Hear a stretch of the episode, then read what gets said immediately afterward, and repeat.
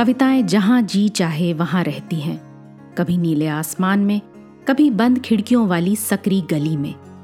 कभी पंछियों के रंगीन परों पर उड़ती हैं कविताएँ तो कभी सड़क के पत्थरों के बीच यूँ ही उगाती हैं। कविता के अलग अलग रूपों को समर्पित है हमारी पॉडकास्ट श्रृंखला, प्रतिदिन एक कविता।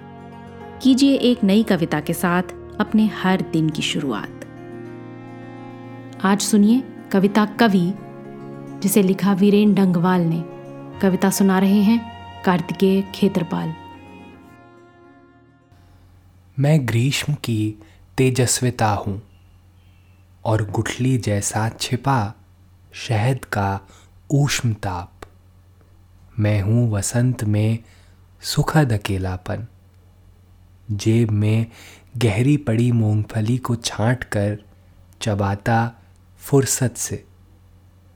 मैं चेकदार कपड़े की कमीज हूँ। उमड़ते हुए बादल जब रगड़ खाते हैं, तब मैं उनका मुखर गुस्सा हूँ। इच्छाएँ आती हैं तरह तरह के बाने धरे। उनके पास मेरी हर ज़रूरत दर्ज है। एक फहरिस्त में मेरी हर कमज़ोरी। उन्हें यह तक मालूम है कि कब मैं चुप होकर गर्दन लटका लूँगा। मगर फिर भी मैं जाता रहूँगा ही। हर बार भाषा को रस्से की तरह थामे साथियों के रास्ते पर। एक कवि और कर ही क्या सकता है सही बने रहने की कोशिश के सिवा।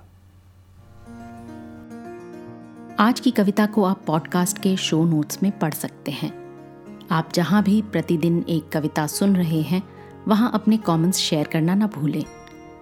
अगर आप चाहते हैं कि नई धारा रेडियो की ये प्रस्तुति हर सुबह आपके व्हाट्सएप पर आ जाए तो हमें इस नंबर पर मैसेज भेजें। Seven four two eight seven seven five three seven six कल एक और कविता के साथ फिर मिलेंगे।